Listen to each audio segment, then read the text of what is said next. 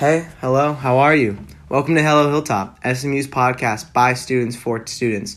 I'm Nick DeAngelis, and we got a really special episode for you guys today.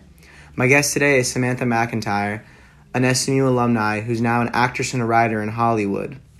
Some of her work includes writing The Unicorn Store, which is on Netflix and actually is Brie Larson's debut directorial film. As well, she currently writes for Zoey's Extraordinary playlist, which is in its second season. Let's get right into it. Um, I was born in Dallas. Yeah. Okay. Yeah.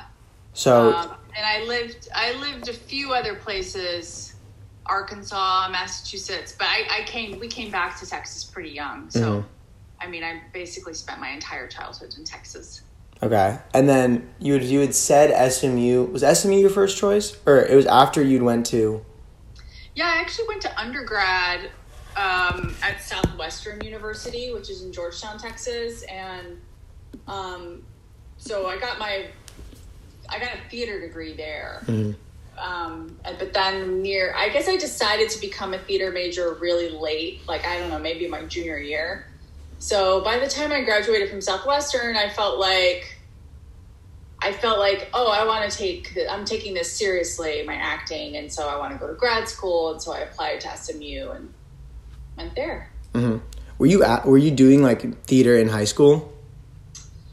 Not so much, no. I um, I was editor of the school paper, and so that was sort of like my big extracurricular activity that took up all my time. I think I maybe auditioned for like one play, but like I didn't get in it because you had to be like in the theater crowd or like in the theater scene, and I wasn't one of those kids, so I feel like I didn't get in. and then when I was robbed. I was Yeah. robbed. do you know what play it was? I don't. I don't remember. I doesn't feel even- like it's something I never heard of. Like Okay. not a cool play. Yeah, no, it was like Cats or something. Well, I mean, if a high school was willing to do cats, I would go see it. You do Cats, okay, Yeah. No, I'd see it. I wouldn't be in it, but I'd Yeah. see it. okay, I like that. Um, did you do any? Did you do any? So when you went to SMU, you did a lot of acting then. Then Yeah, so I had to, yes, because at SMU I was doing um, an MFA in acting. So I had to audition with monologues and get in, and then acting is the entire focus of the three year program. So then that was like, even now I say that was like the best three years of my life because you're just like doing the one thing that you want to do sort of all day long. Like, cool classes and then rehearsals every night and it was um, challenging and took up like all of my time but it was the only thing i wanted to be doing so it was so fun hmm and then did you get to write for the first time there? For like really get to sit down and like harness it. i didn't do any writing when i was at SMU. Really? in my undergrad i did they had like um, a new works sort of play festival of, of student plays. Mhm. and i had written a one act play in my undergrad that uh, was produced and put on stage. And so that was super fun.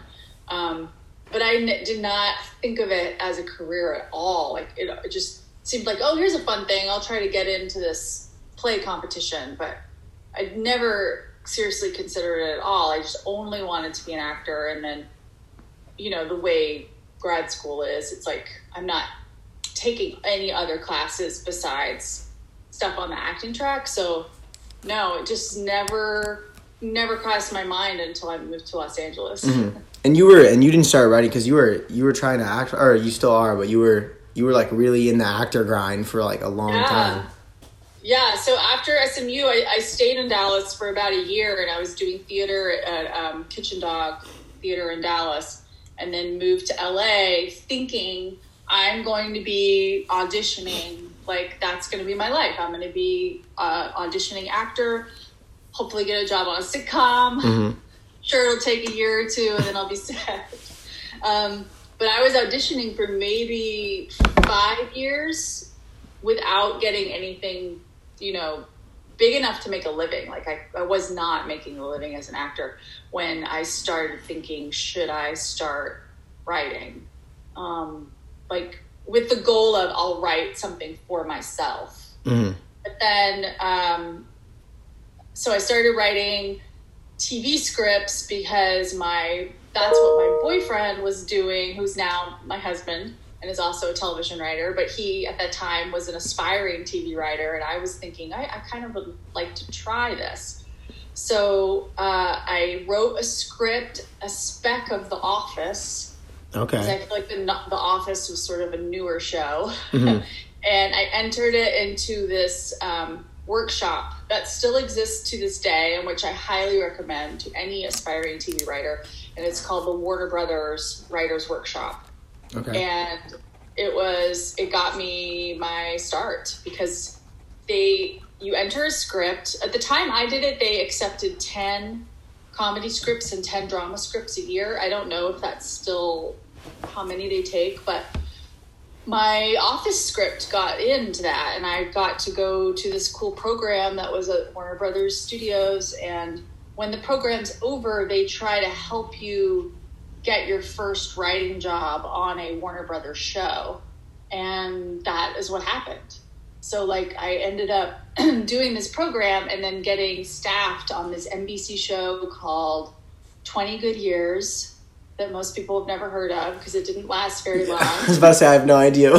no, it premiered the same night as 30 Rock. Like, we were paired with 30 Rock. Like, 30 so, Rock 20 Good Years. What are you going to do? and um, well, like we, we were we weren't like against them, like yeah. we were with them. But um, after three or four weeks, our show was canceled.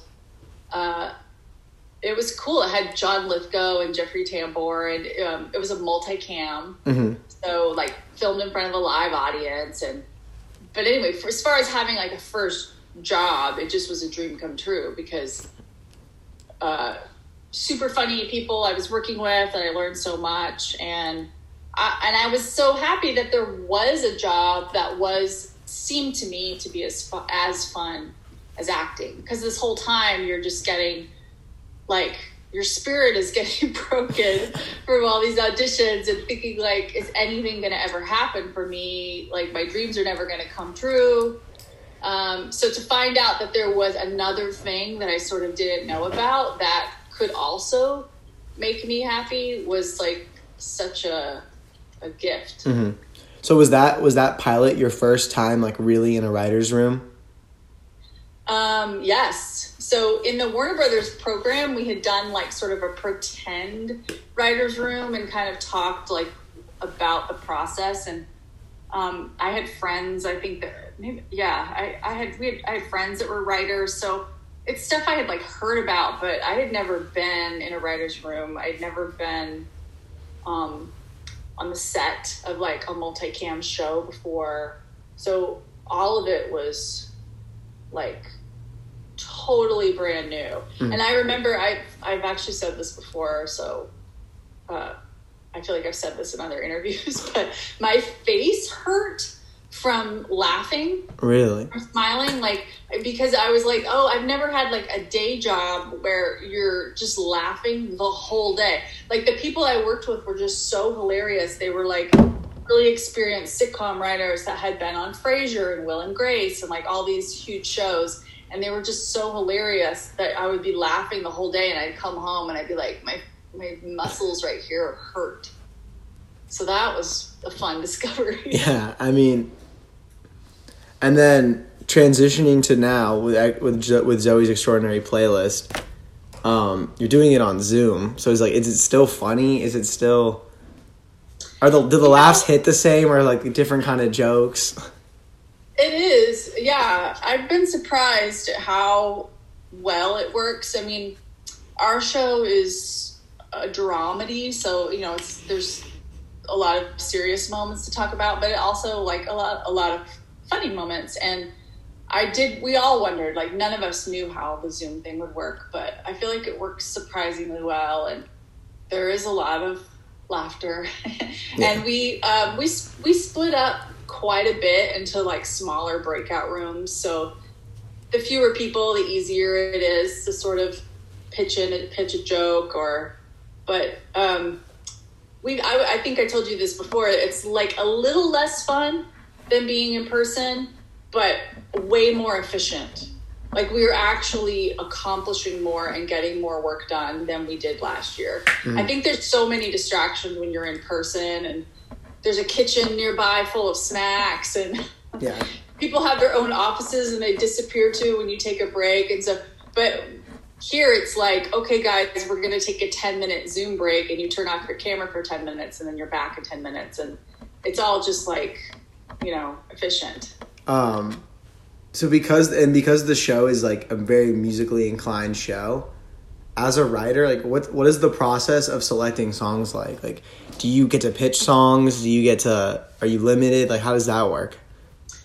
we we're not very limited like almost anything we can think of that we want we can try to get well uh, there are certain artists that are harder to get than others like some there's like oh there's no way you're going to get that person or um, like last for season one we thought there was no way we were going to get um, this destiny's child song we wanted and we had to like write a letter to beyonce. And like like I think we had to send some some artists want to see the actual scene. So sometimes there's a lot of jumping through hoops, but yeah, anybody in the room can um, pitch songs, and this is where it's very helpful to have writers of all different ages because everyone sort of t- tends to pitch the music that like was the most popular maybe when they were younger. Yeah, of course. So like you know, uh, the older writers are pitching like top 40 hits from the 80s and 90s and then the younger writers are like you know what if we do you know selena gomez here and then the older writers are like i don't know that song. The whole thing for zoey's is this we want as many people as possible to recognize the song. So we're definitely going for top 40 hits like huge songs. But even then not everybody will have heard of every uh, song and not everyone is familiar with every genre. Like i don't know any country music so if someone's like this is the number one song in country i'm like it is because i have no idea. Like, but we spend a long like we spend big chunks of our day just listening to song after song.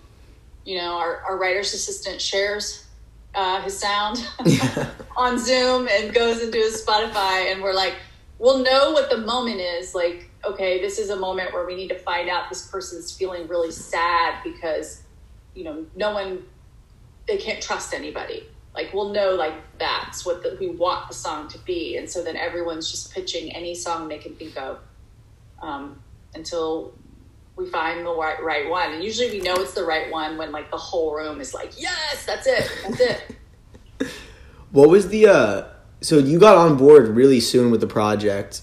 So what was kind of the inception of the the show? Because it's done really well. Like I know, like it's I always see billboards for it. Like it got renewed this season. Like tell us about like what was what was it like starting it? Because you really don't know a lot of pilots if it's going to take off or not. Well, they had already made the pilot, and um, so the pilot was made, and then NBC, you know, picked up series, and so then they hired writers. So when I was hired, um, the pilot was already done, completely finished, and I watched it and loved it. and It was great, and um, but you're right. Then the writers, then you have a room full of writers that are coming in, and only the showrunner who's created the show, you know, he's super familiar with it, right? Because he's been working on the pilot for a year or more, and we're all coming in brand new. So the beginning of that process is just him. Um, his name's Austin Winsberg. Um, Austin is just, you know, telling us everything he can about the show and his vision and what he wants it to be.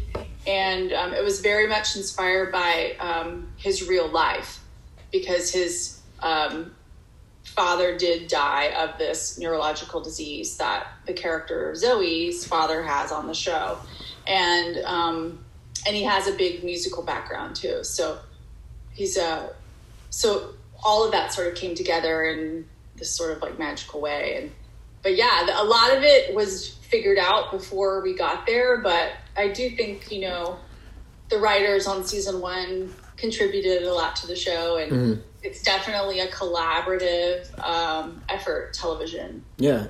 Do you think the studio has also just been really like easy to work with, or has it been like? Do you feel like you're at war with the studio, or is it like nah, it's No, way actually, no. And you do hear a lot of like um, everybody has like war stories about like a net- network notes or studio notes, and you know being really difficult. And um, we've had a surprisingly easy road on the show. Like they've been really supportive, and the notes have been very minimal.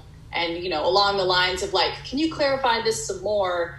I don't think we. I don't think we've had to throw out a, a, a single like script or story where they're like, no, we don't want to do that. Um, they've just been really receptive. Hmm. Um. I want to talk more like about COVID and how that's affected because we got to talk about this, but for the audience, um, how's it shifted? Because the show's filmed in Canada, so you're not even so you're not there. Um, and speak on Right. what, what it's like to sit there and watch it and how you like that process. Um, yeah, it's weird. It's the show's in Vancouver. All the writers are in Los Angeles, and normally, um, every writer of, of your episode, when it's your episode being produced, that writer would go up to Vancouver and would be there for all the pre-production meetings and then actual production. You would be the writer on set. Um, so that's not really happening this year. Our our showrunner has gone up a lot. Like he went up for a huge chunk of time. We have another writer that volunteered to go up for a big chunk of time. but for a lot of us, we are staying here. And yeah, we have this cool system um, online where we can like log in to watch the set live um, anytime that they're shooting.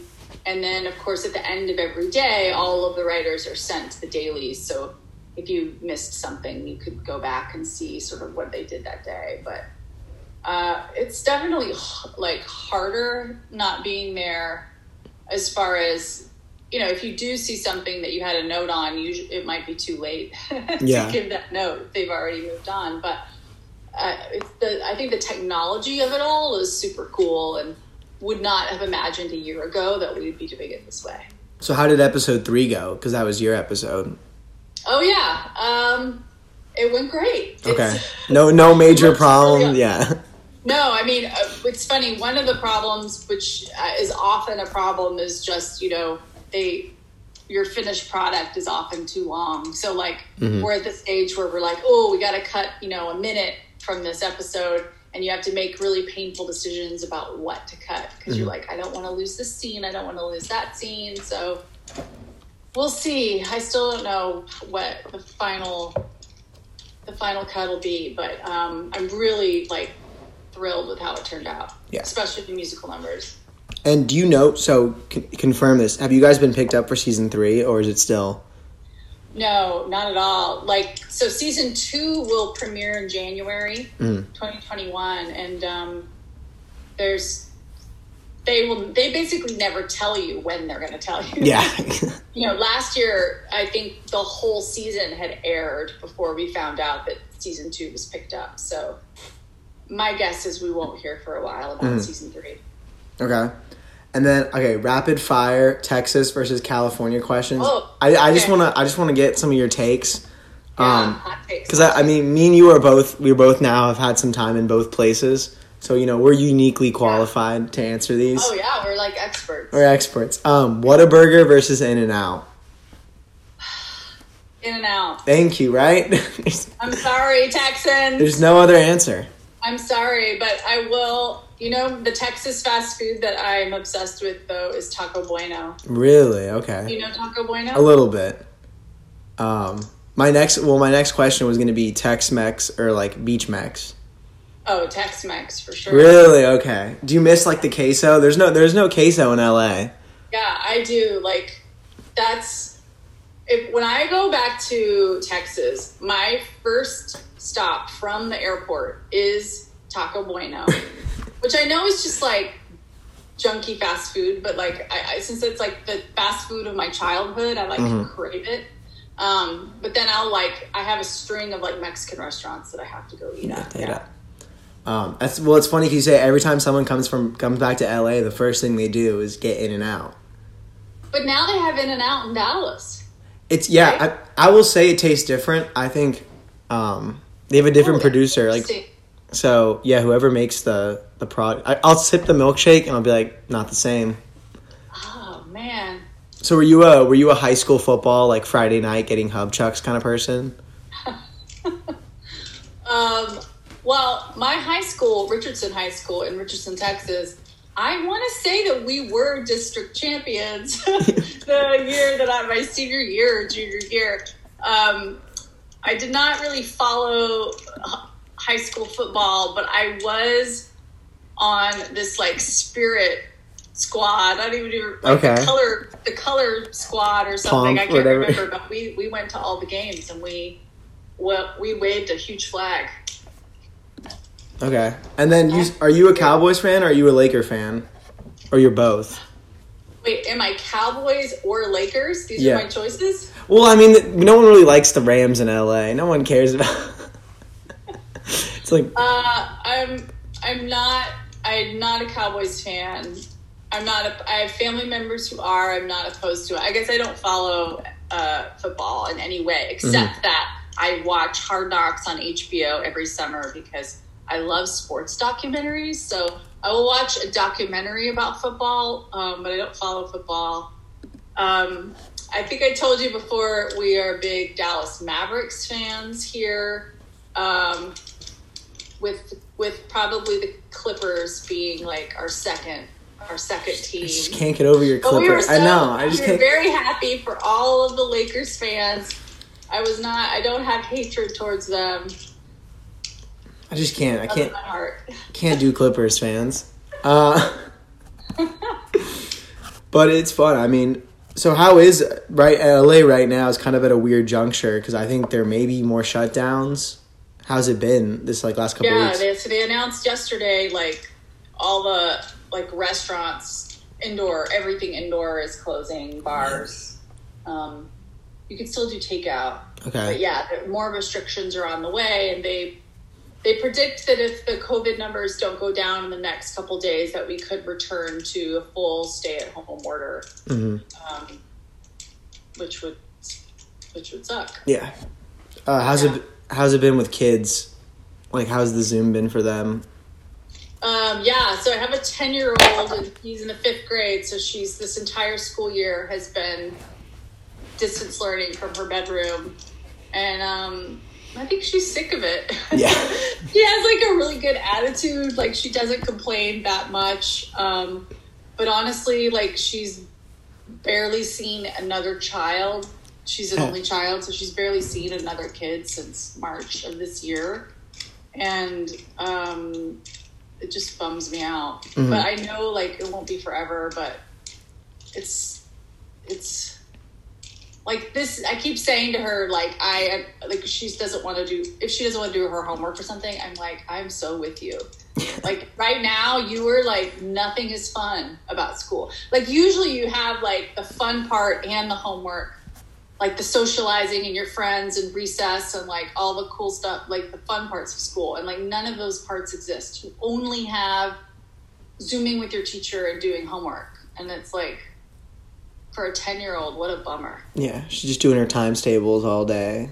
yeah Um, because she's grow she's grown up in a house with actors and writers. Do you guys put her on to like really good movies and TV shows? Like, was she raised on the classics, or is it like, Well, I mean, she has a lot of opinions about what she likes to watch, uh, but we definitely tried to introduce her to stuff we liked when she was young. It's funny; she's very into like um, Japanese, like anime and manga, and, and so that's the stuff that she's she cultured? She's cultured. She's she's Yeah. years ahead. She's watching like Legend of Korra and Avatar, and like she's watching cool stuff. I have to say. Um, but yeah, it's funny. She does sort of know a lot about business and behind the scenes. And I'll never forget like her being like six or seven and writing something in a notebook. And I was like, "What are you doing?" And she's like, "I'm writing my pilot." That's cool. like, like that's not like a word or a thing I would I would have said as like a seven seven year old old. practice, but she just knows about that stuff. So it's cool. That's cute. Um, so you you and your husband have you guys ever written something together, or is it like is it like separate rooms, like both do your own We- process? haven't written a script together. He so he is primarily in tele, television wise, he's primarily a drama writer, and I'm a comedy writer. So until Zoey's, I had only written on like half hour sitcoms, and so this is my first hour long show, and it's kind of weird how separate they are. Like it doesn't feel like it should be two different fields, but it kind of is. Like if you're a drama writer, you kind of only get hired on dramas, and you're a comedy writer, you only get hired on comedies. Um, but we did a couple summers ago. We pitched a show together that we did not end up selling, but it was like it was really fun to work on, and it was a comedy. He's super funny, so I'd rather I'd rather him come work on a comedy with me than Then me go you go to the drama side. with him. Um, and plus, you know, because you get to laugh all day. So Mm-hmm. I think that we will. I think we will work together someday. It just hasn't come up yet. Mm-hmm. And then, so as of now, it's just I know you're writing your super secret script that we can't talk about on this, but other than that, with the season wrapping up, it, what is it looking like? It's just a couple more episodes, and then you guys are done. Um, I yeah, I'm not even sure. We're uh, let me think. So we're doing 13 episodes this season, and we are we're discussing what 11, 12, and 13 will be. So we have like three more to sort of figure out. The writers' room will probably go a couple more months. Um, so I don't know if we'll be done in like February or March. Um, and then we just wait to see if America if, America watches it, see if America likes season two to know if we come back. But yeah, it's always great when the when the writers' room ends for a season. You usually have like a couple months off, our hiatus we call it, and the hiatus is great because you you write your work on your own projects. You can like take a little vacation, which maybe we won't be able to do this year, but you have some time off before the whole thing starts again. Yeah. I mean, you wanna do you wanna explain to the audience how often you're on Zoom in the writers' room? Oh, our our schedule is ten to five thirty, but we have an hour, an hour to hour and fifteen minutes for lunch, and then we'll take like ten minute, a few ten minute breaks throughout the day. But it's, and I think we've all gotten like better at it. Like at first, it sounded like, oh my god, how can someone zoom that long? We've definitely like built up my Zoom stamina, but once it hits like four four thirty, you can like feel it. Like people are Over it. people are over. The jokes stop coming.